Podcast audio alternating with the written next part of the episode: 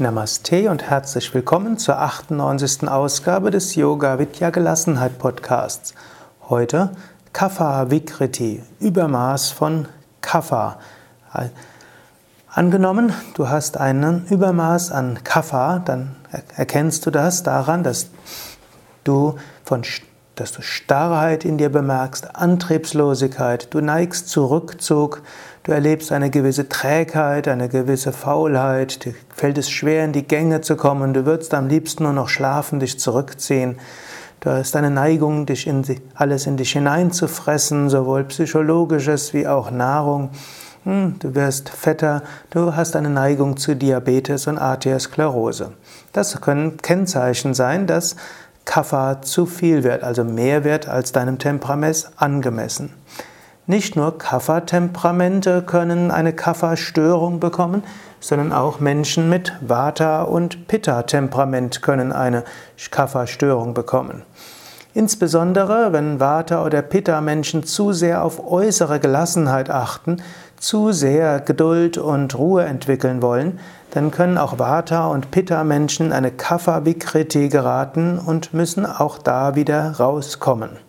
Das ist eine gewisse Gefahr, wenn Menschen mit Vata- oder Pitta-Temperament auf den spirituellen Weg kommen, wo es ja oft um geistige Ruhe geht und dann zu sehr probieren, hm, Geduld und Ruhe und Gleichmut entwickeln und dann verlieren sie ihre natürliche Lebendigkeit. Daher ist es wichtig, dass Vata- und Pitta-Menschen ihr Temperament leben und nicht versuchen, den Kapha-Menschen zu imitieren. Unterdrückung der eigenen Temperamentimpulse kann zur Trägheit und Energielosigkeit führen.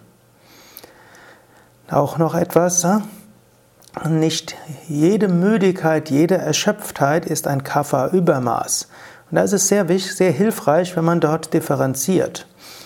Letztlich kann nämlich jede Dosha-Übersteuerung in die Erschöpfung, ins Burnout, in die Depression münden.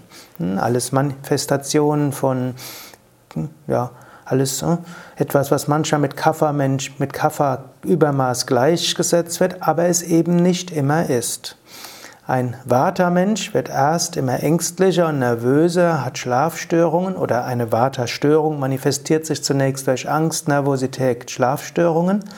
Dann kann der Svata-Übermaß zusammenbrechen in einen Erschöpfungszustand und Depression. Das wäre dann eine massive Vata-Störung. Eine Pitta-Störung oder Pitta-Übermaß kann erst zu Gereiztheit führen, Frustration, Jähzorn.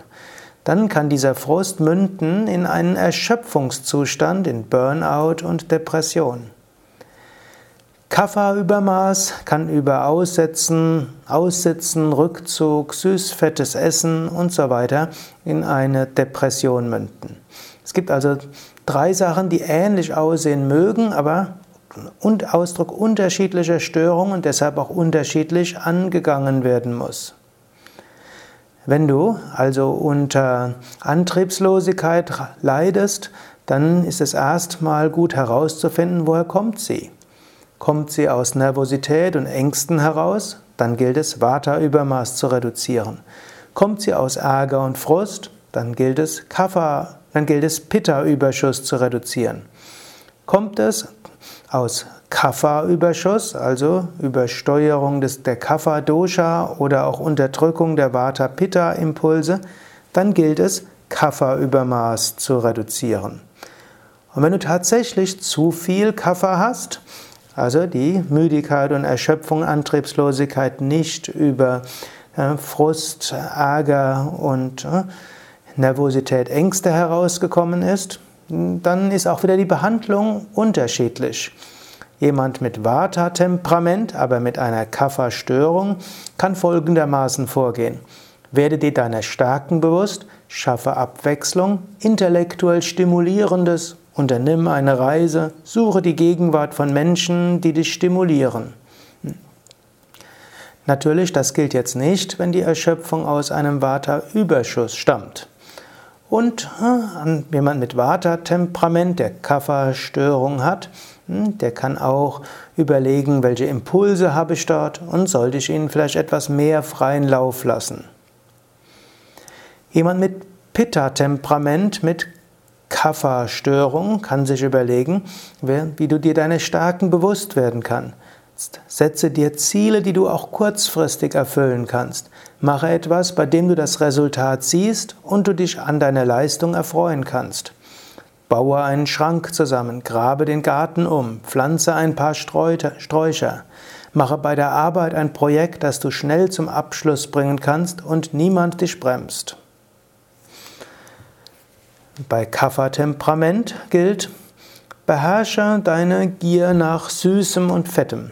Iss stattdessen eher Scharfes, also scharf gewürztes und bitteres wie Chicorée, Mangold, Artischocken, Spinat. Hm, gilt vom Ayurveda her als bittere Gemüse. Mache dir einen Tagesablauf, den du einhältst. Umgib dich mit Vata- oder Pitta-Menschen. Bewege dich körperlich, gehe spazieren, schwimme, am besten mit anderen zusammen.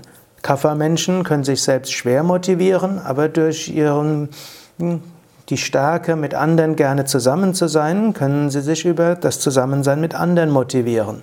Beim Kapha-Menschen tut es auch ungemein gut, in eine Yogastunde zu gehen und sich feste Termine zu setzen, zu denen er in die Yogastunde geht. Kapha-Stärke ist ja dann auch beständig zu sein und daran dabei zu bleiben. Jemand bei mit Kapha-Störung kann natürlich auch einige Yoga-Übungen praktizieren, um an diesem Kapha zu arbeiten. Darum geht es dann bei den nächsten Podcasts.